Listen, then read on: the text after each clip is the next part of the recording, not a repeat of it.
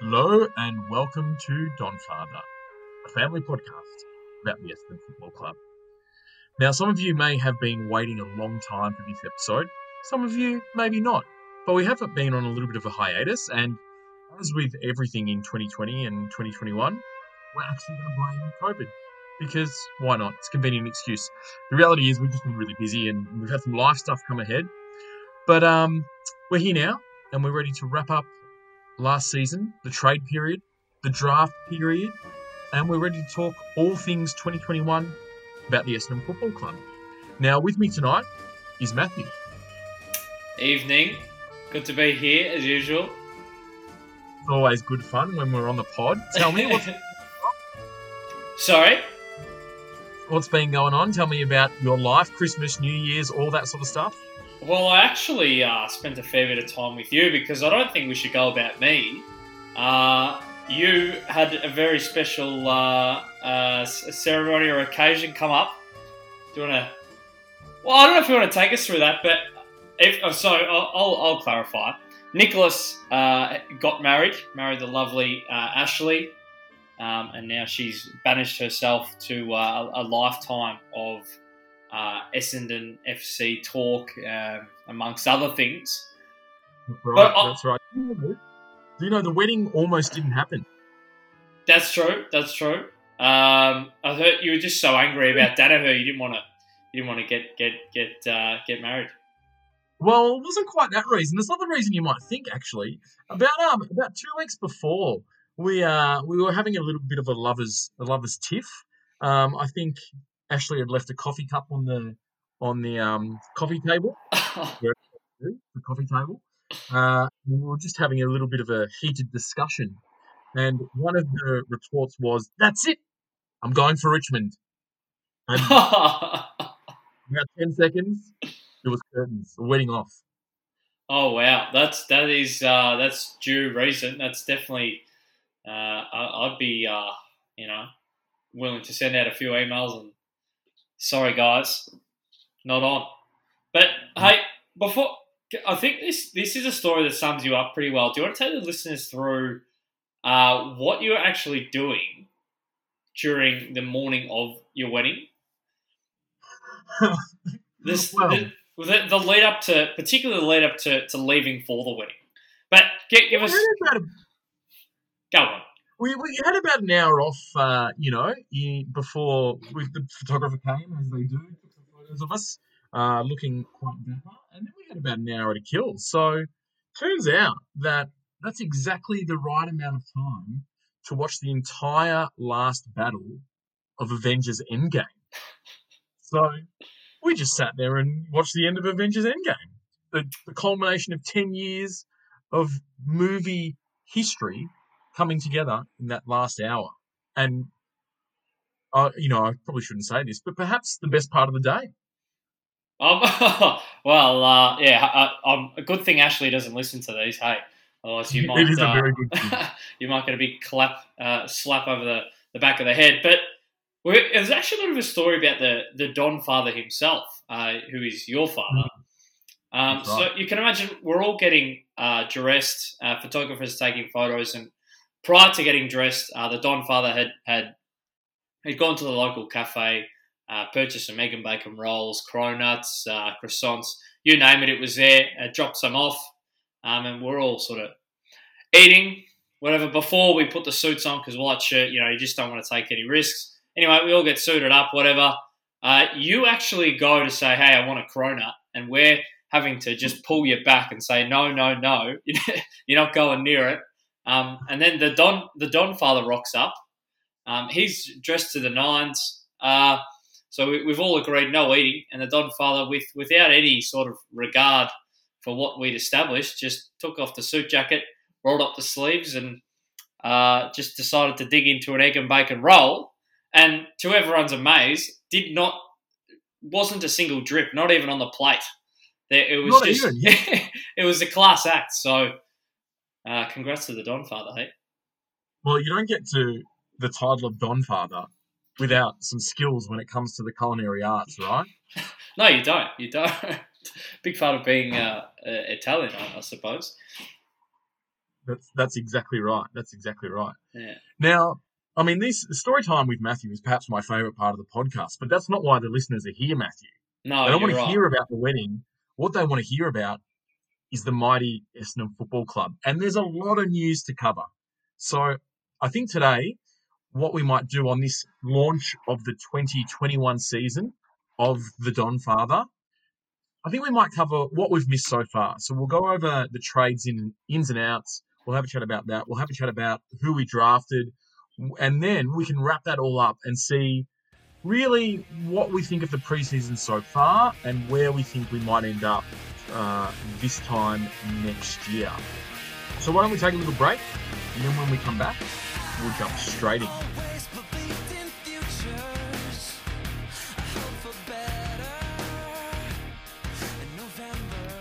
Welcome back to the Don Father, and of course, it's the start of 2021. But as you know, because of our big hiatus, we did miss the end of 2020, and perhaps the biggest off season that in the most recent history of the Essendon Football Club, when there was talk of player divides, a mass exodus, and really. You couldn't get a good news story out of Essendon through that whole period. What do you reckon, Matthew? Well, yeah, funny. Well, yeah, no, you couldn't. You couldn't. It, it was pretty sour for a little bit. I mean, it did actually change, and we'll, we'll get into this um, around the time, sort of, you know, Caldwell flagged interest, and um, off the top of my head, I can't remember who else uh, had a bit of interest in us, but um, Definitely Josh Dunkley. Dunkley. Sorry, how could I forget that uh, fine specimen of a human? Um, but uh, yeah, it was pretty sour there while we had, uh, uh, you know, those who shall not be named, uh, you know, putting their hand up and saying, no, I, I want out. Um, but uh, uh, oh, look, um, we'll get into this in a sec. But upon reflection, probably not. Look, a bad result for our immediate uh, sort of future, but long term, I, I, I do see some. There, there is some uh, a silver lining to a to a very grey cloud. Yeah, I think I'd have to agree with you. I think our fortunes over the next few years took quite a dive from this off season, and really looking back, and I mean, hindsight always gives you twenty twenty vision, right? Said a pun there, twenty twenty vision. Um, however, um, you would say that the loss of Daniher and Fantasia in particular probably we should have torn the band-aid off a couple of years ago now um, or certainly last year and just gotten it done and been a year ahead of where we're at right now now i understand um, the whole process of of not letting your best players walk out the door and, and doing your best to turn them around. But as has come out in the media you know over the last few months and and those sorts of things that clearly the culture at essendon and hopefully it's different now but was very very broken. And the um the pressure cooker that was the hubs just made that exponentially worse.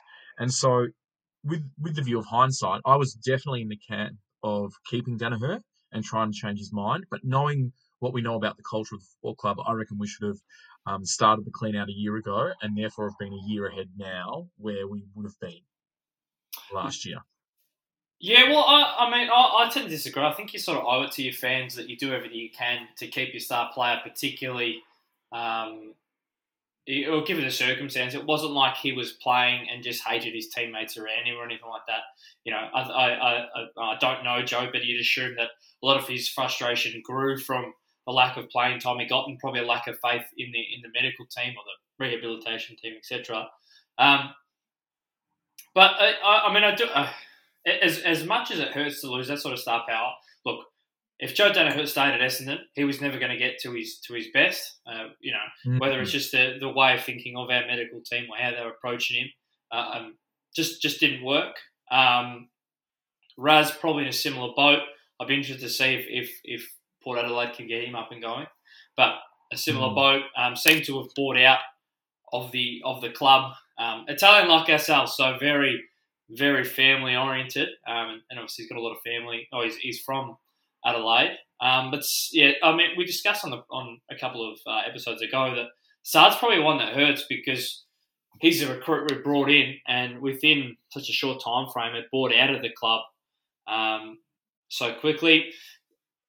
Hard to know. I mean, if you just didn't agree with how Rutten saw his role, you go, well, what can you do? Um, but uh, and we'll, I guess we'll touch on this later on. I don't mind the addition of, of Nick Hind if he's going to play that role. Um, given the like, it, I, I think he plays a position where you can afford to sort of take a hit in terms of the quality of player, but Hind will still play a similar role with, with similar attributes. So you can almost take the the wish.com version of Adam Saad and Nick Hind, and it's not that big a loss given how Rutten probably wants to play. Um, Mm. So I don't know. Yeah, take of it what you will. I tend to agree with you in, in that regard. But here's how I know that the culture at Essendon was really bad. Because I'm in Brisbane right now for work. And why you would want to live here, I have no idea. The weather is terrible. It's humid. There's bogans everywhere. I don't know. That, I don't know that what Big Joe's doing. And in fact, I'm going to skip out on work tomorrow and I'm going to find Daniher and I'm going to serenade him with songs until he changes his mind and comes back to Melbourne. um, I mean, shout out to all our Brisbane fans. our fans. We, we, we don't even have fans in Melbourne, Matthew, let alone in Brisbane. No, they'll be all right. They're up. in- They're up there. If they're not there yet, they will be. But um, yeah, I, I, I don't know. Maybe I mean, is he someone who likes the sort of uh, quiet, uh, humid nature of of Brisbane? Uh, I don't know. Um, Could be. Yeah. Could no, be. you raise a fair point. Let's run through it, all right? So we'll we'll go the list and then we can, we'll see how we go. We can break it down trade for trade as well. But this is the list of outs Joe Daniher to Brisbane, Adam Saad to the team that shall not be named, uh, Orazio Fantasia off to Port. Uh, we lost pick 29 to GWS, pick 48 to the team that shall not be named, pick 67 to St Kilda, pick 73 to Port Adelaide, um, a future fourth rounder to Gold Coast, and pick 78 also to the team that shall not be named. Um, and the ins, we got Jye Caldwell, Peter Wright, Nick Hind, pick seven, pick eight, pick 44, a future third round pick, pick 77, and pick 87. And and pick six is is that was that included in the compensation for Daniher? No, no, seven was compensation, six was our pick. Ah, we, gotcha, gotcha. Sorry. Yeah. we didn't kick a goal after half time of round one. Yeah, yeah, yeah, yeah, yeah.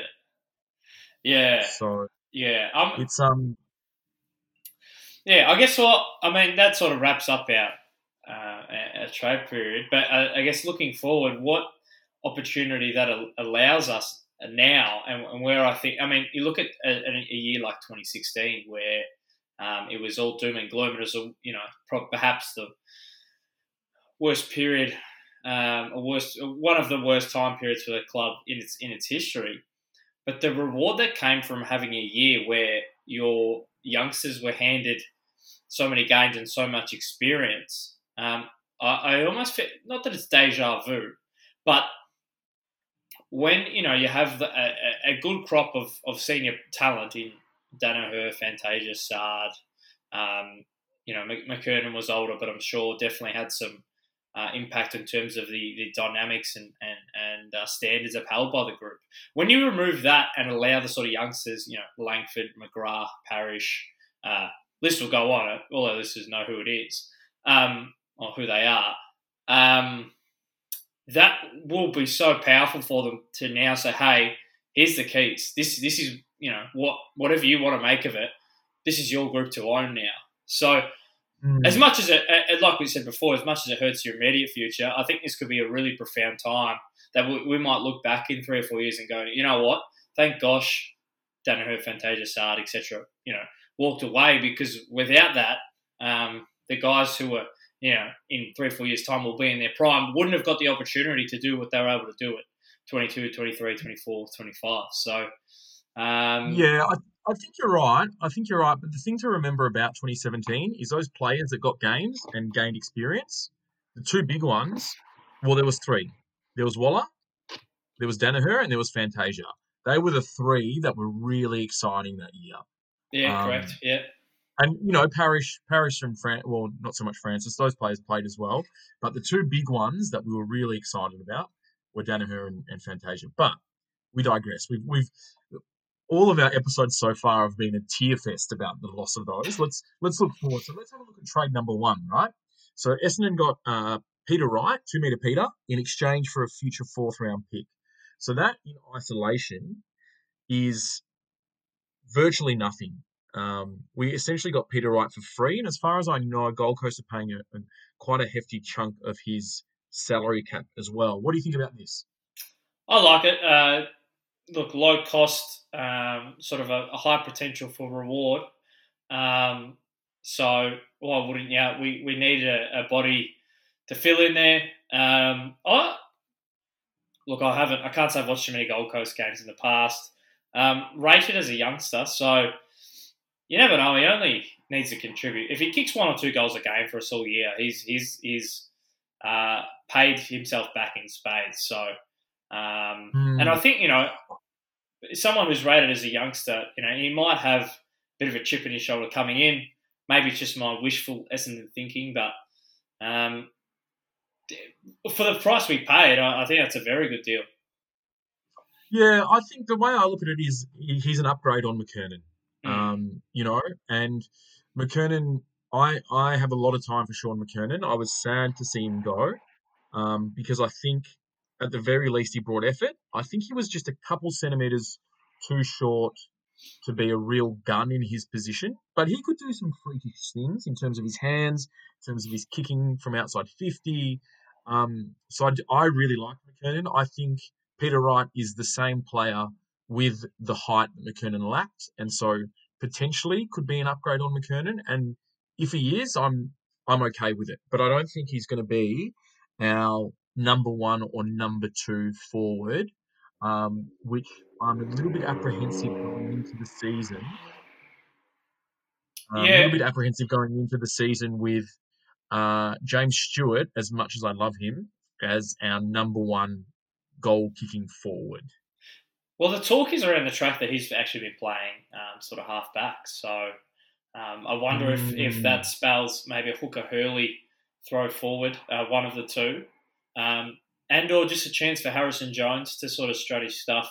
Uh, probably moving well at training. I mean, everyone's moving well at training this time of This year. time of year, Um, but I mean, you never know. Even if you know Peter Wright's got to come in because you know Jonesy, look at me, already giving him a nickname. Um, you know, just just can't back up week after week.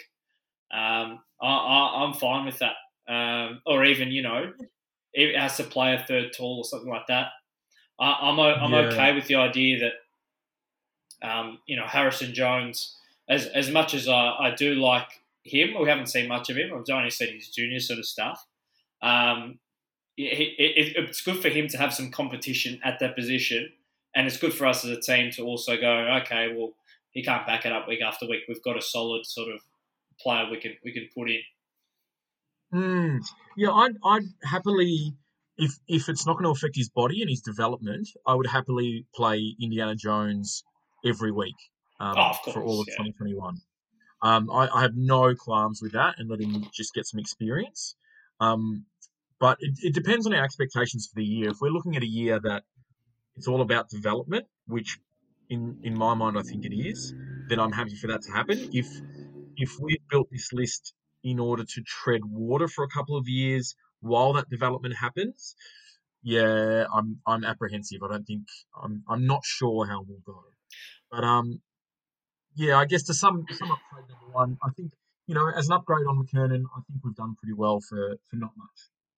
Yeah, look, I, I mean, this is sort of going off topic now, but I think uh, looking at our list and say, oh, we're going to tread water for a couple of years, we are absolutely shooting ourselves in the foot. I think every in recent history, every team who's gone, now this is just a development year for us, despite the fact that it may be, um, as soon as you sort of admit that and, and look at it that way, I think your culture's shot because automatically you, you stop going for wins um, or, Mm. or just, you know, get that sort of dogma that um, it's not so much about competing as it is about playing a certain way. Um, I, I I really would be disturbed if we if we did that. But I think that's a different that's a different story. Um, so Yeah, I, I agree. I next agree. next trade. So the next one um, is the loss of Adam Saad, and I guess we'll go into this a little bit more when we cover who came in in the draft because it's hard to look at this in isolation now. Um, but essentially, we got pick eight for Adam Saad, which um, I think, given he's the best small defender in the game, I think it's if it's overs, it's only by two or three picks. I think he's definitely a pick ten um, value. Uh, so pick eight's probably we got a little bit overs for him, in my opinion. Yeah, and we'll, we'll take that. Um, but again, that's a full credit to Dodoro doing his job, playing hardball, getting what what we're uh, you know what he's worth and all more, doing his job for us, and eh, I can't can't complain, can we? Although, You know what my favorite part of um, you know what my favorite part of Trade Week was? Was listening to Trade Radio and listening to all the Carlton nuffies saying, "Well, we've got the upper hand because we'll just walk him to the draft and we'll take him with pick eight. And it's like, well, there's so many teams before you that would do that, and if you're going to use pick eight on him anyway, just hand it over, you idiots! Like, I just did not understand their logic. yeah, yeah. Well, got him in the end. So, and plus they're paying him all that money, so they must rate him a fair bit, and, and rightly so. Yeah, absolutely. Yeah. absolutely. So again, with um with this trade, it's kind of in. We'll, we'll look at trade three and trade four together. So trade three was Orazio Fantasia for pick twenty nine and Port Adelaide's future third round pick, um, exchange for Fantasia and, and seventy three. So um, that was then on traded uh, to GWS for pick forty. No, no, we sent pick 44, 74. Um, no, let's start this again. We sent 29 and a future second round selection for pick 44, pick 74, and Jye Caldwell. Oh, baby, was this my favourite trade of the whole period? Mm, very, very nice addition. Um, only thing I was skeptical about him was his size and the fact we've got a ton of uh, short meatball um, type players. But um, no, very exciting. I mean, to get a kid, uh, I mean, it's essentially another first round draft pick for what Mm. what costs us what a second rounder. So uh, no, Two second rounders. two second rounders. So, uh, oh, and it also doubled up in that we got a first round pick back for Shiel. Um, into because the, Mm. first, the two first rounders we set for Shiel, one of them was He was one of them, yeah. Yeah, so we you know got that back, so sort of sweetened that. But uh, yeah, I, I, I'm excited by it. Uh, like I said before, he'll he'll he'll come on the back of this sort of young group that's taking over and, and, and make it himself. So um, Yeah, I agree. I think um, I think he is of a similar build to Joel Selwood, yeah, um, and I don't think anybody has any qualms as to his ability, particularly throughout his career, to win the contested football. yeah, Um, so I, I understand, you know, and we'll, we'll get to the, the failed trade a little bit later, but I understand everyone's desire to get a big body inside mid, but he is a specialist inside mid. So, and if he's been doing it his whole career, he's not particularly big. He'd be playing, particularly through the draft um, under 18 competition, he would have been playing against bigger boys than him, and yet he was still considered, you know, a top 10 pick. So I'm, you know, he might have to adapt his game a little bit, but I, I think his quality. And I think he's at 20 years old, he's he adds to our rebuild. You know, he's the same age as Ridley, um, or maybe a year younger than Ridley. He's he's part of that group that's coming through. I, I really like this trade. The the fact that we got him to nominate us and that we got the deal done, I was really happy with. yeah. I think he's a couple of years younger than Ridley, but yeah, no, you make a good point with uh, with um, the Selwood comparison. So hopefully that uh, that does live to be true. Um, but yeah, Mhm. yeah, no, he'll. I'm I'm excited for him, and seems to have a bit of a head on his shoulders as well, which is which is good. Yeah, yeah, I, I quite, I was, I've been happy with his interviews, and I'm, I'm quite excited by the prospect of him. I mean, he's not going to be Joel Selwood. Like, let's, let's calm the farm on that Hey, one. never say But, never. but I think he's, he's going to add to a really solid up and coming midfield group. If you look at our midfield group around his age, um, you know, Langford, McGrath, Caldwell, Parish. Um, Merrett's a little bit older, but that that young core coming through, and, and we'll get to one when we get to the draft as well. I think we're starting to put together a really solid core that will develop and play a lot of football together for sure. Yeah, I agree. Well, I think our oldest there is only Shiel, who's 27, 28. Let me let me Mm, let I me think you'll be. let me Google that. Do you Google, mate? Quick one. Dylan Shiel. He's 27 years old, so he's not. Oh, so he's still he's got he's got at least three years, if not four or five good years of footy ahead of him. Yeah. So I think Zach's only Um, uh, 25. So um, yeah, so it is a is you know maybe maybe it's not as bad as we we think. yeah, Zach's only Um, 25. yeah.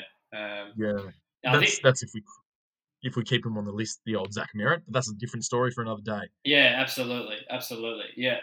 Anyway, next next trade. So the the trade number five, the final trade that we did, uh, we got Nick Hind and pick seventy seven in exchange for picks sixty seven and seventy four. So again, pretty much free. Um, well, I would say definitely free, considering we didn't use uh, any of those picks at all. Um, you know, twenty six year old, he has some real pace Mm. real, real pace. I I do really like Nick Hind, and I remember watching him in the VFL and um, being disappointed the year he got drafted to St Kilda because I thought, geez, it'd be a good addition for us. Yeah, I do. I do remember him watching. I think it was a prelim final. Um, we played in Mm, the VFL. Yeah, I do remember watching him there. Um, yeah, I, I think. Well, I mean, we discussed this off air a few weeks ago, but um, especially if Heppell, if they do push Heppell um, behind the ball, which I just have a feeling that they might. Um, hmm We've got enough use there with Ridley, um, Heppell. Just really having a think here, but he, he doesn't need to be anything more than a role player for us, um, and he can Yeah, add some right. he can add some dash. Um, I'm not sure on his kicking ability, uh, but he, he it doesn't need to do anything special. Just sort of playing his man, shutting down, give us a little bit of run, um, allow us sort of better ball users behind the ball to to use it, um, and he's he's he's he's done his thing and and uh, filled the sort of role that Sardi might have might have, well not might have, would have had in front of him. So um, Yeah, uh, and and he's I- one I like a lot. Yeah, and I think um, I think Mason Redman, who dealt with OP last year, um, Yeah, good call. you know, and we, we know how poorly our medical staff have handled that in the past with big name players. But I think if he um, can get over it and, and get back to his best, which I think Mason Redman's one of my favourite players. I, I really rate him when he's when he's at his best. I think he's a really good player. Um, you know, him, Nick Hind, Heppell running through there. I think our half back line will be okay with the addition of Hind. I, I think he's from I mean, I'm no I haven't measured their speed, but I feel like he's quicker than Saad, or at least he can um he may have less acceleration, but his top speed is able to maintain for longer, um, from what I've seen of him. So I, I think he's he's a really good pickup. I'm really excited by him. Yeah, I, I have. A, I mean, this is again a different different uh, story, but I feel like if you go back and watch Sardi's 2017, 2018 highlights, he seems to be a little bit dashier than what he was last year in 2019.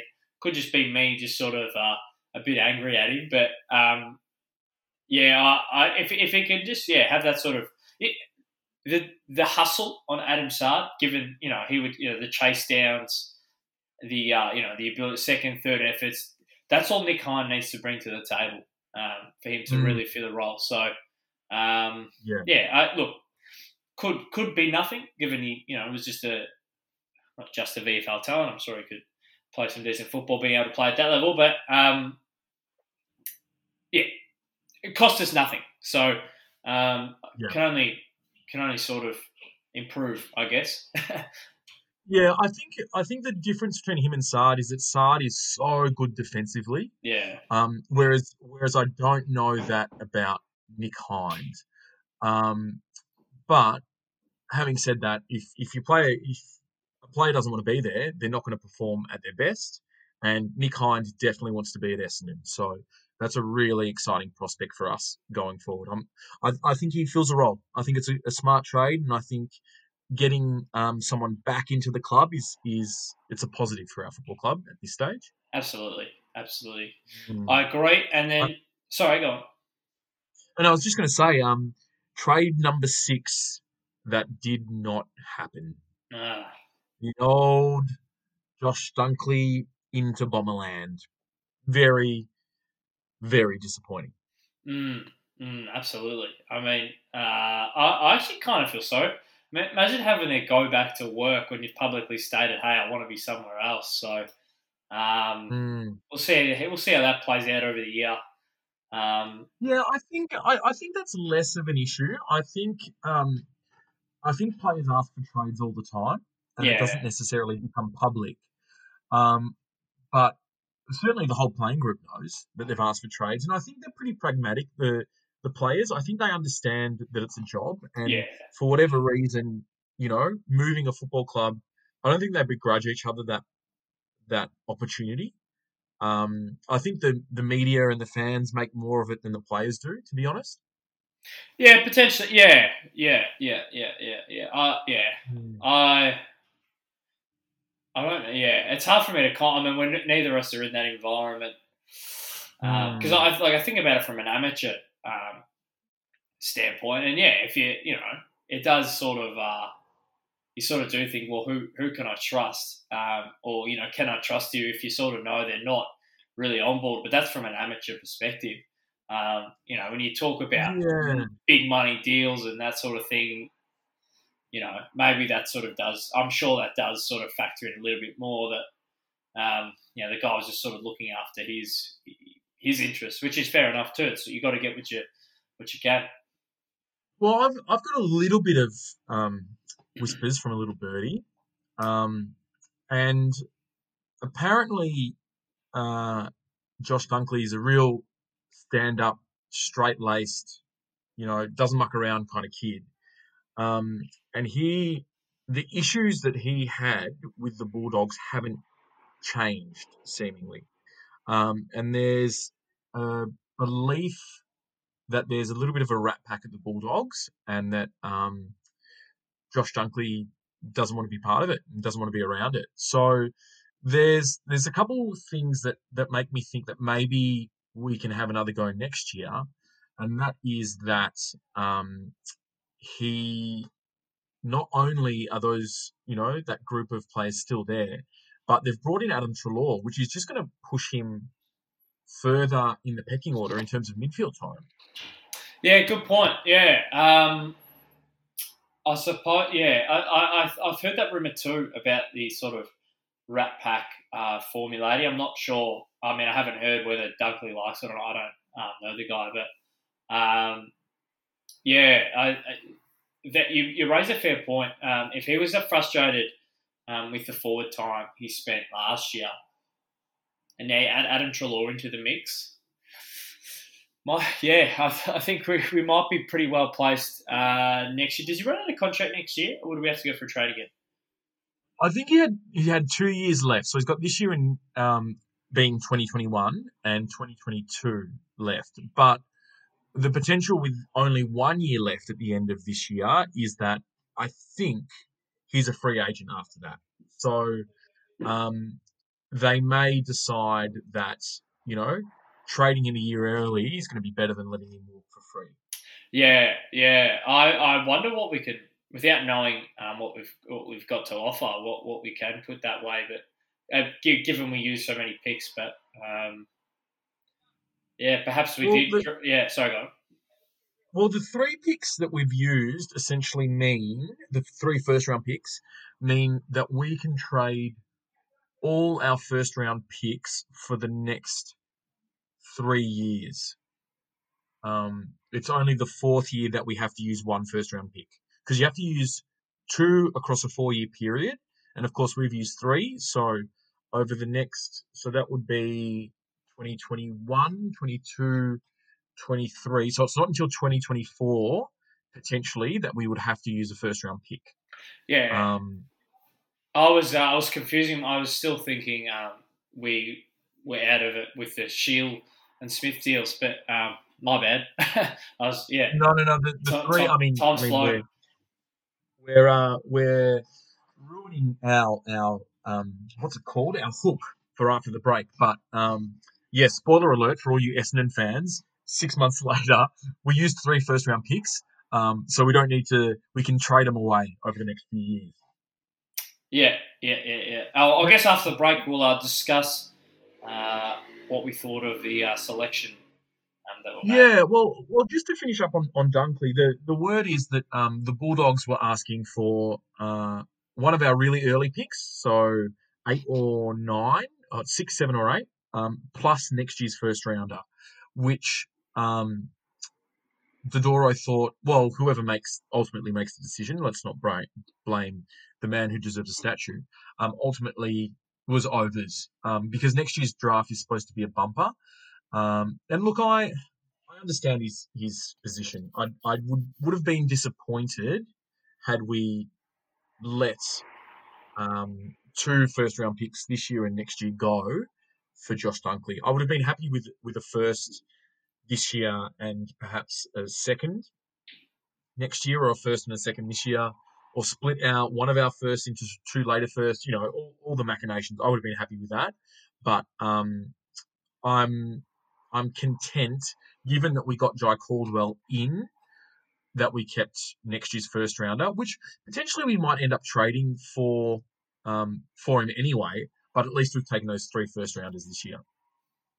Yeah, I, um, I, I agree with you. I would have been pretty shitty if we had have, uh, you know, paid overs again, similar to probably given the uh, the state of our list. If we had have uh, given away something as valuable as a draft pick, um, sorry, uh, as a first round draft pick that we didn't have to, or two first round draft picks that we didn't have to, um, I yeah would have uh, yeah wouldn't have been a good move. But uh, but thankfully we didn't. We stood our ground as uh, the man normally does, Mister Dodoro, and here we are. Well, like any good sandwich, Matthew, like any panini that you might cut and put some salami, you know, some rocket, maybe some bocconcini and some tomatoes in there. It's no good if you've only got one half of the bread. So after the break, second half on top. All right, speak to you then. When the world seems to shine like you've had too much wine, that's amore. All right, listeners, as we mentioned before the break, now is the second half of this great panini. Let's talk about how we went at the national draft. Matthew, do you want to kick this one off? Yeah, I will. Uh, I actually can't remember the. Oh, Nick Cox was our first uh, pick. Pick Um, number eight, Nicholas Cox. Nicola McCo- a fellow uh, Ivanhoe Grammar uh, graduate. So, um, Yes, and like any great student, nicknamed the pencil. yes, he was. He's he's. Uh, I uh, he's. I'm a few years uh, above him. I'm, I'm not sure if we had Nicky on, he could have explained that, but I believe it's due to his uh, slim frame. But no, he's a good man, uh, young Nick. Um, but yeah, I, I like this um, pick. Um, I like anything Essendon does at the moment. I like it. uh, but a Mm. great, uh, great, very tall, very long. Um, obviously, a very uh, skinny frame. Given um, that's probably why it's called the pencil. Um, but Mm.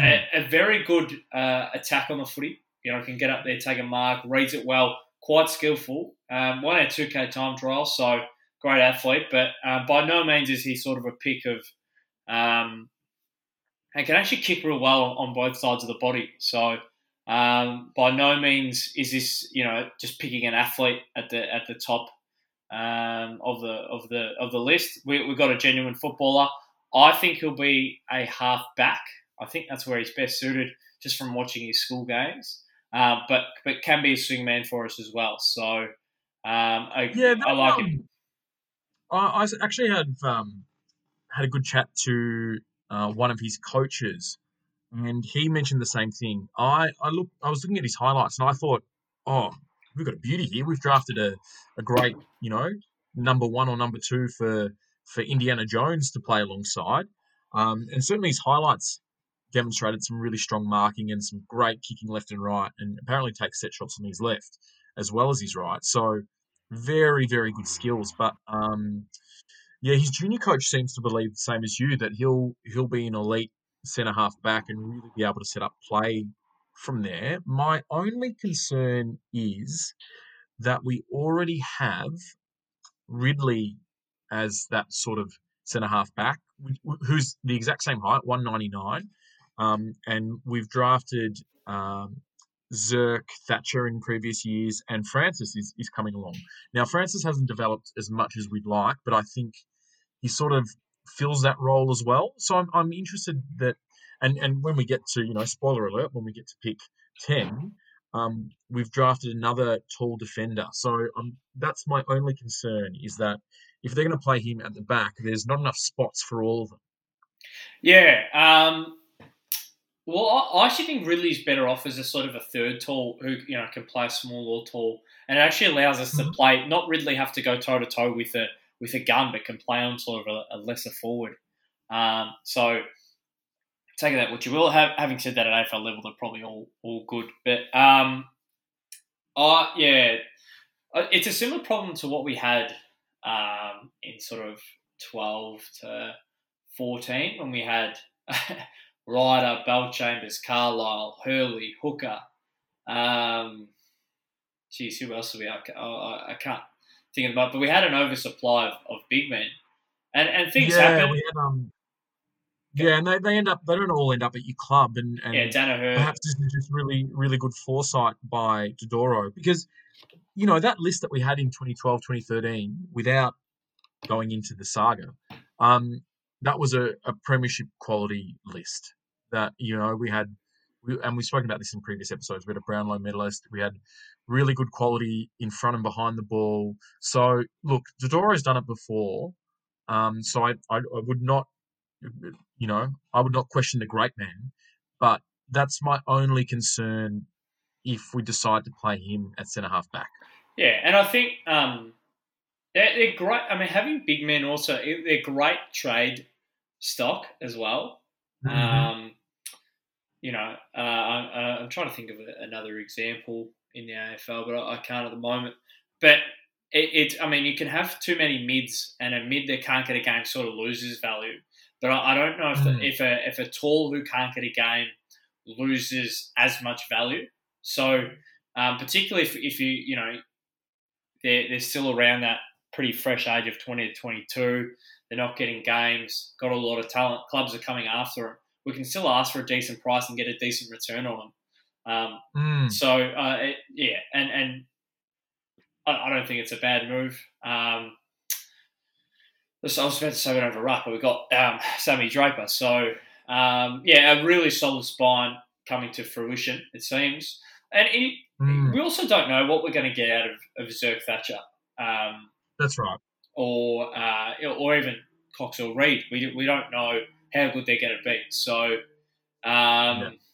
and we still need to, to fill up forward with, with Harry Jones and, and someone else. So I, I think having and it, they you know if someone's getting injured, someone wants to walk away. You, you need depth, so it's not a problem in my books. Yeah, no, I, I don't have any issues with an overabundance of quality in your key position defenders. Um, well, yeah, know, tools in general, really. Yeah, that's right. That's right. Um, and also, we don't know what they're planning for next year, drafting wise. There might be a really good forward that, that they've got their eye on. Um, you know, or they might fool us all and, and turn Cox into a forward or play him as a forward. Yeah, they might, and he might become a gun. well, uh, mm. yeah, I mean, it could be a bit of a, uh, you know, Lloyd Lucas Fletcher. Who else did we have back in the day? Because this could be the, the, the form the formation of it. Gee. It could be. It could be. That's optimistic, so, it? it? yeah, but Essendon supporters are nothing if not blindly optimistic. Look at the last 20 years. Oh, I love it. Absolutely love it. Yeah. And then the next. Speaking of uh, speaking of optimism, pick number nine, Archie McDreamy Perkins, recruited from the Sandringham Dragons uh, and Brighton Grammar and he is a medium forward slash midfielder. He's 185 centimeters and 87 kilos. Um, that's that's fairly hefty for someone his age. That's quite solid. Yeah, well, I think yeah, he's widely reported as uh, the uh, probably the most AFL ready recruit that we've got. Um, so and probably uh, I'm not going to say he's going to fill the role that Dunkley had, but a similar sort of body type. So um, I don't think he'll produce that sort of level. Pardon me, that early, but um, if you know, it's it is if we don't get the man we're looking for in Dunkley, um, he could be the guy. I think um, my watching of his highlights and, and, and what I've read on him recently um, is that he was a bottom age player as they all were last year, and he spent a lot of time sort of off the half forward flank. Okay. And potentially would have played full time midfield in his development this year, uh, which potentially he could have been anything. Uh, from watching his highlights, I anticipate that he'll probably have a similar. Now, I'm not saying he's going to be this good, right? But he's going to have a similar development program to Gary Ablett Jr. in that he stepped into football playing as a small forward, um, half forward flanker, and then moved, played his best years as a full time midfielder. Um, and then obviously later in his career at Geelong, he stepped back into that sort of high half forward role. So I can see him almost replacing Orazio this year. And again, I don't think he's going to be at Orazio's level at his best to begin with, but I, I can see a spot in the 22 to put him on a half forward flank and leave him there, and then throw him through the midfield occasionally. Yeah, fair call. Fair call. I, I mean, I, I, can't you who said this to me, but there's comparison to that. Uh, again, not going to say he's going to be this good, but that Martin Fyfe, um, probably that Martin like mostly forward, but just sort of pitch hits in the middle, gets gets a bit going, and then will sort of rest forward. Is that is that sort of he seems to be that type of player? That, that's the impression I got, and I mean, I only saw videos of highlights, but um, he has that that speed and explosiveness that you get from the very, very exciting midfielders. Like we haven't really had a gun midfielder like that really since Jason Johnson. Um, that was in the top echelon of the competition. Don't get me wrong, like Zach Merrett potentially could get there, but I wouldn't say Zach Merrett is a top five in the competition midfielder. Whereas no. um, the talk around Archie Perkins is that he could become that type of player, um, that sort of Chris Judd explosive um, ball winner that you know is good with the ball in hand. He's not just an extractor; he can actually turn games. okay, yeah. Because I was going to um, say Jobe Watson's probably the last person to be a top five midfielder, but um, different different type of player, as you said, yeah, extractor. Yeah, yeah. Watson Watson was a pure, yeah, extractor. you know, Watson was a was a football genius, pure extractor, right? Whereas, um, what, what I'm saying, you know, no disrespect to anyone that's pulled on the the jumper over the last twenty years, but that dynamic, explosive, yeah, yeah, yeah. kind of kind of player, which you know, admittedly we have in Dylan Shiel, but I, you know, even Dylan Shiel at this stage of his career is not the, a top five in the competition midfielder. Yeah, I mean, again, we're going off topic, but I feel like Shiel uh, almost think not not pure outside, but he can't bear the brunt of the load inside. He needs to be there needs to be facilitators around him for him to be at his mm. best. Um, having said, when he turns yeah. on, yeah, he can really go for it. But um, yeah, I agree, I, and I think that's why Caldwell's a really good addition hmm. because mm. that's yet another player we talk about this on the lunchtime catch up podcast, but um, that the Bombers have too many similar type players, and that extra inside midfielder just pushes everyone closer to their optimal positions. So bringing in Caldwell, even if he's just a rotation of the inside mid, that means um, that Zach Merrett and um, and Dylan Shiel can play 80% on the outside rather than 60% on the outside, if that makes sense. Yeah, yeah, yeah, yeah. Yeah, and I, so, so, I guess the, the, strength of, or the potential strength of Perkins is that he can, and I'm asking because I haven't seen, but um, is that he can extract it himself but also be useful on the outside, just sort of when and where he's needed. Yeah, the, the what I've seen of his um, clearances are they're Chris Judd like in that he's not he's not grabbing it and handballing it out. He's getting it and busting out of the pack, if that makes sense. Gotcha. Okay. Okay. So really exciting type. Just so you need something to happen, bang, throw him in there. That's right. Yeah, That's right. uh, that's exciting. So I'm, I'm yeah, I'm really excited by by Mr. Perkins. Um, the next one on the list, pick number ten, Zach Reid from the Gippsland Power. Now he's a tall defender, 202 centimeters, but weighs less than Mr. Perkins at 82 kilos. So if Nick Cox is the pencil, uh, I would call Zach Reid the straw. oh boy, that's a, a. I didn't expect that. Um, Mm. yeah, I don't know too much about Zach Reid to be honest with you. Um, Mm. I, I, I mean, I envision pretty similar to to Cox. Um, that can read it well. Uh, big boy, it sounds like. Um, I'm sure the Essendon uh, recruiting staff have done their homework, but uh, with all due respect to him, I don't know too much about him. Um, Lots of um, lots of comparisons to uh, Harris Andrews. Uh, Okay. Similar type of player. Um, deadly by foot. Really, really elite in terms of his um, disposal by foot. So that that was the big raps on him. That he reads it well, can mark it well, can shut down really well, but great by foot. So I mean that's a really good prospect. Potentially, you have Reid, Ridley, and Cox um, as the three really tall defenders, all impeccable by foot. That's a that's a really good base to start off.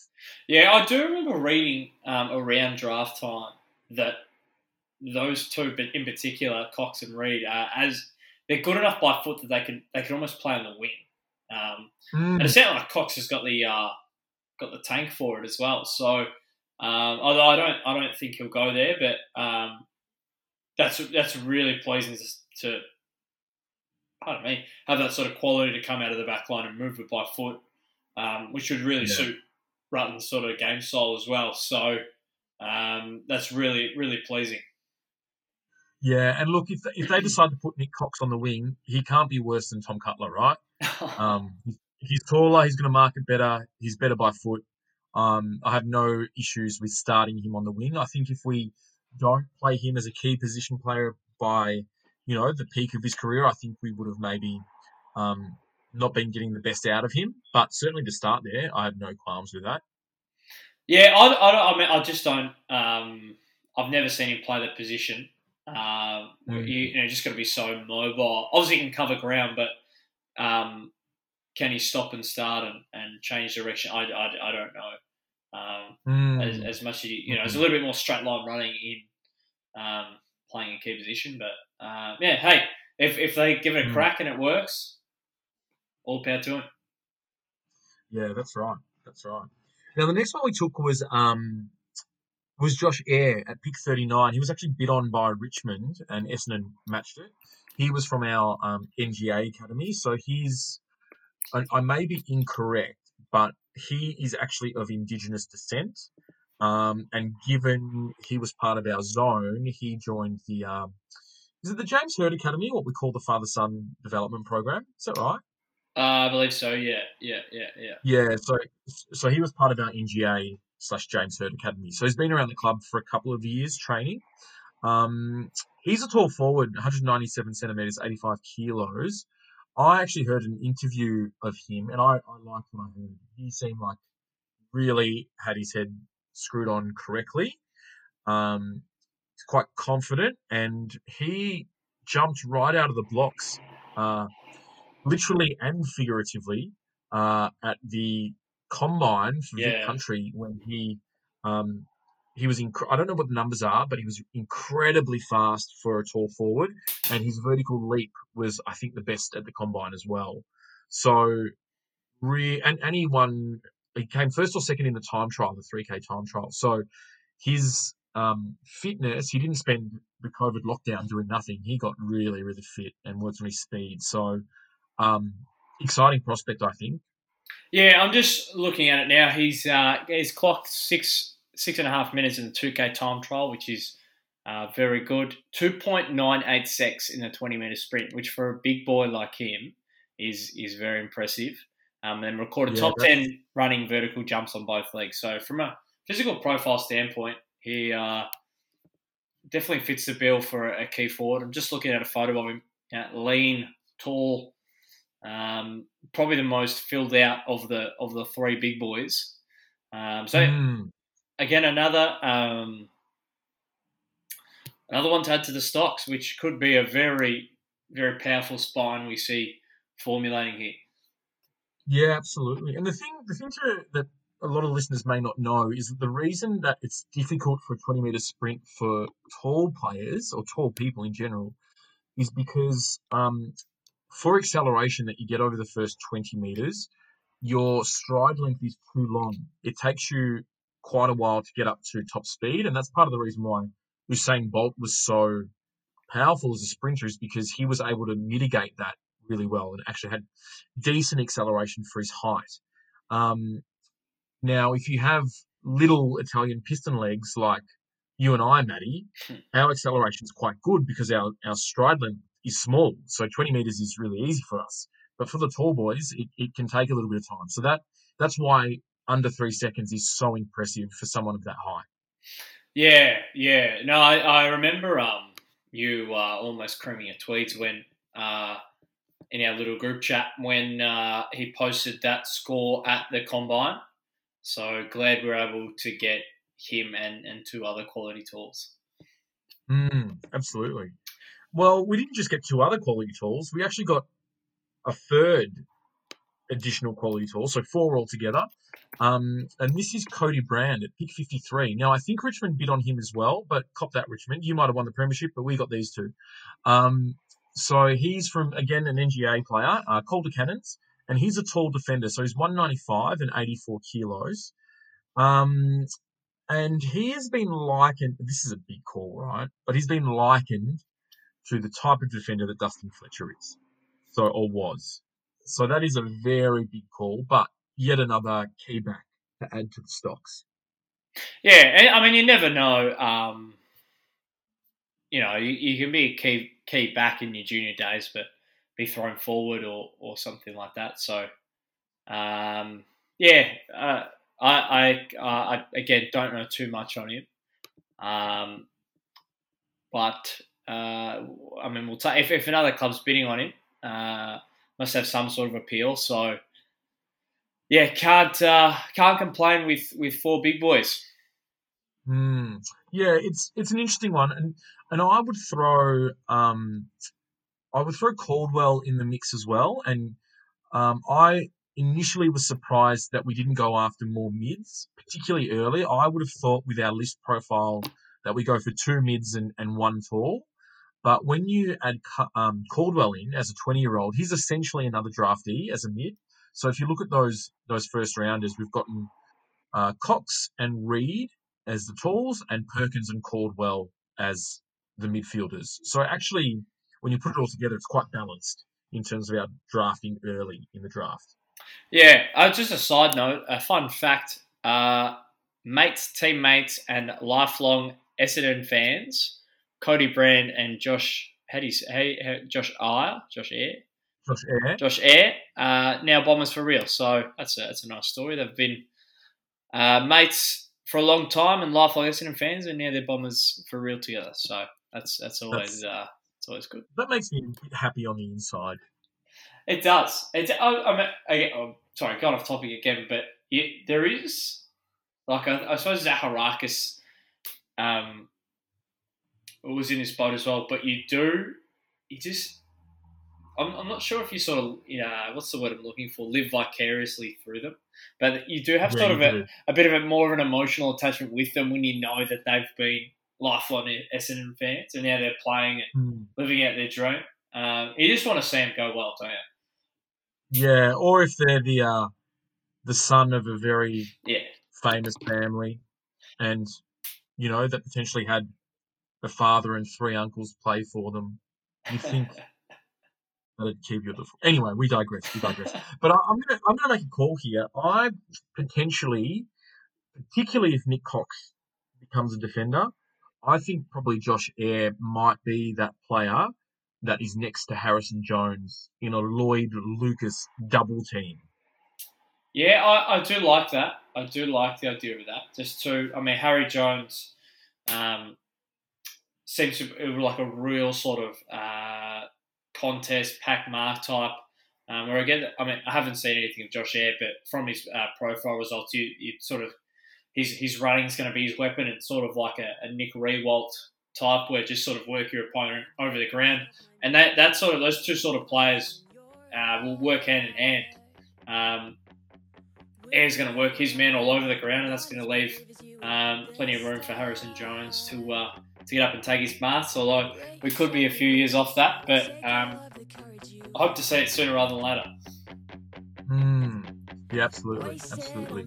So we've been going, um, we've been going an hour, just on an hour right now. So, um, why don't we take another short break and then we'll come back with the wrap up, but we'll also discuss uh, where we think, what we think of this, the preseason so far, of what we've seen of it, and, and what our predictions are this early on for next year. So before the break, we were obviously discussing the, the draft picks that, that came in, and um, what we might have a chat about now is really how we think we went in terms of that whole period, and then what we've seen of the preseason so far, and you know how we're feeling about this upcoming season. So, Maddie, why don't you take us away? How, how do you feel we went overall, and uh, what are you excited about? What's concerning you? Um, how are you feeling about 2021 preseason so far? Uh, surprisingly, really optimistic as a, a probably unsurprisingly given uh, the nuffiness um, of uh, that we are. Of, yeah, of Essendon fans that we are. But uh, look, I, I, don't. There's not going to be an immediate payoff for um, what we sort of got in return for for what we lost. Um, no doubt about that. Um, but as we said before, I'd hate to see them just sort of put the arms up in the air and go, oh, you know, we're, we're developing. It's like, no, you still want to remain competitive and look to, you know, whether or not you can do it, you should still look to win a premiership. Um, because it's that competitive drive that is going to drive, you know, standards and culture and, and just a winning sort of uh, mentality amongst the group. So, um, but uh, look, I think what we've listened tonight. There's a lot more upside in the group than look, it's all potential, so it's all sort of what ifs at the moment, and, and maybe it never eventuates.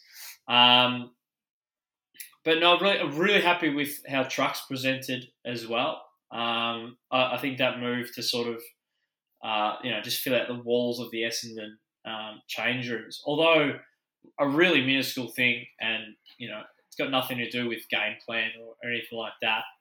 Um, but as was discussed uh, I'm not sure if it's the end of the year or, or throughout the year.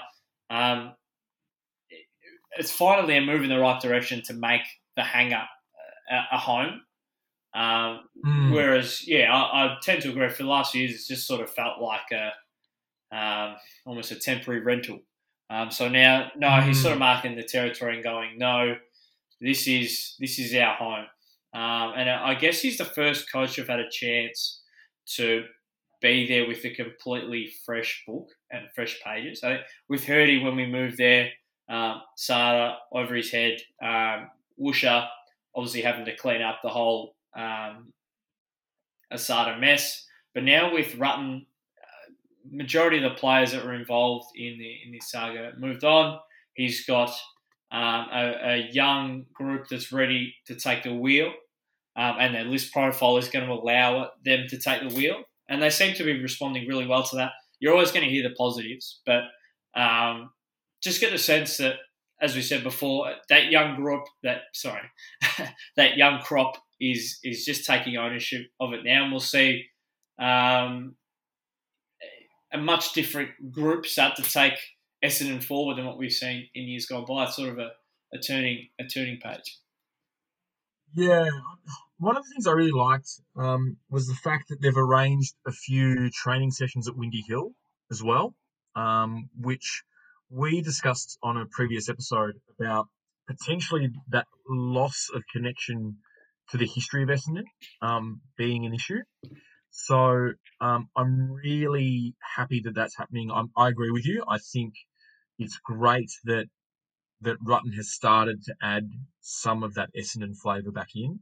I'm I'm not sold on Rutten yet, to be honest. I'd I'd like uh, some of the choices that he's making and the things that he's doing, but I'm still concerned about the end of last season and the issues we had in the hub. I, as a student of culture and team building and those sorts of things, he's certainly doing the things that a lot of things that I like. But I guess I'm going to be apprehensive until we see how they play and how the season plays out, to be honest. Um, because he's, he's saying and doing the right things so far from what we can see very far on the outside. But whether that's the reality, uh, I guess time will tell. Yeah, I, I seem to. Um, I I just see eye to eye on. I mean, yeah, you're totally right. We need to see games won, and we need to see uh, you know an actual progression in the way we're competing in games. Um, but I, think just the way he sees the sport in general and sees playing it, the way he's spoken, etc. Um, I I see eye to eye with. Um, so I think he takes on a very global view in that um, inherently there's nothing. You know, don't just think about football, but think about the the. Uh, I'm, I'm, sort of not, I'm not explaining this very well, but um, he'll you know speak that there's there's in all sort of high performing um, or really successful organisations around the world um, in any sport, there are certain um, principles that remain the same across all those organisations, um, and that is regardless of the sport played, um, obviously. Um, and I, I, like the fact that he's trying to bring that in and, and look sort of globally rather than just well, this has worked well in footy, and this is what was done in my day, and this is how things are because footy. So I do like that sort of, of, of view that he takes. Um, but having, yeah, you're totally right. It's, it's, at the end of the day, it's it's, it's a results based, uh, well, it's a profit based business, but um, your profit is heavily dependent on your results. So, mm. I mean, what more can you really say? Then we'll see. Yeah, I I would have to say that um, I give our off season a pass. I'm, I'm not getting too carried away just yet, and time will tell. You know, in terms of development of of the players that we brought in, I'm really happy with the draftees. I'm really happy with Caldwell, um, but I I don't think I can give them anything more than a pass, given what the club lost to get to that point, and and all of those losses were purely at the feet of Essendon management. You know, injury management, club management, culture management, mismanagement of the football club to this point. So, as good as the players coming in are, and as exciting as they are, I'm not yet convinced that we're going to end up ahead, if that makes sense. Yeah, I, I think immediately no, we're not going to end up ahead. Um, and I hope, uh, and uh, I really hope the, the club doesn't take on this view either. That, you know, they say, hey, well, we're not going to be good yet. Um, because as we said, I don't think that's how you approach a rebuild. You need to approach a rebuild like you were still going to go for the for the premiership. Um, but anyway, mm. um, so yeah, sorry, go. So I agree. I, I agree completely with you um, with what you're saying in terms of aiming for the premiership. But I think you can't do that under delusions. I think you need to be realistic about your processes and about your steps. Oh, of course, but what I'm saying is, you know, don't. Um, you still have to have that competitive drive that no matter who you're playing, you still go out there to win.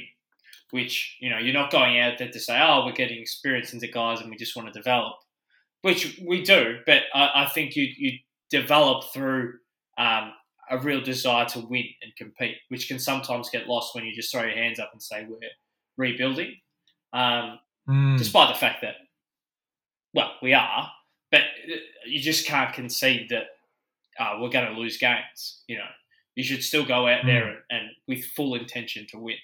That's that's what I was getting at. Yeah. Um, yeah, absolutely. But yeah, I, I, I if this is going to pay off, it's going to pay off in the long run. Um, so uh, yeah, like I said, in three, four years' time, we'll either look back on this and go, well, that really paid off. Thank gosh we, we you know, they walked out and we picked the guys that we did. Or we'll go, damn, we really missed an opportunity by not managing um, those three and allowing those problems to to be created. Uh, but yeah, uh, it's a really a wait and see. I wish I had more for the uh, for the listeners, but I think that's the reality of the situation. Is we just wait and see. Yeah, I um might leave our listeners with this one, right? So back in the gold rush, when uh, the miners were working in the mines and, and digging for gold and and you know they had their you know working by candlelight and, and lamps and, and had their picks and their shovels and they're digging and they're, looking for that nugget of gold. What they used to do is they'd have a canary in the mine. And when the gases became too much and the levels were too dangerous for humans to inhabit um, the canary obviously would die first. And that would be an indicator that something is not right in this gold mine. You need to leave. Get out of there. It's dangerous. Now, if I was to pick a canary to represent the fortunes of the Essendon Football Club, my pick would be Jake Stringer. Because when Jake Stringer is in good shape, when he's lean, when he's fit, when he's firing, Essendon is sometimes unstoppable. And as we saw last year, when Jake Stringer is not lean and not fit and not firing, for sometimes reasons of not his own doing, you know, syndesmosis injury is, is a big issue. But when he's not fit and firing, the fortunes of Essendon are very, very poor. So to me, Jake Stringer is our canary. So I just want to leave the listeners with this. Saw a picture the other day of Jake Stringer, and I have never seen a fitter Jake Stringer than I saw the other day. Make of that what you will. Well, my friends, this has been the Don Father. Thanks for listening. Go Dons. Go Dons.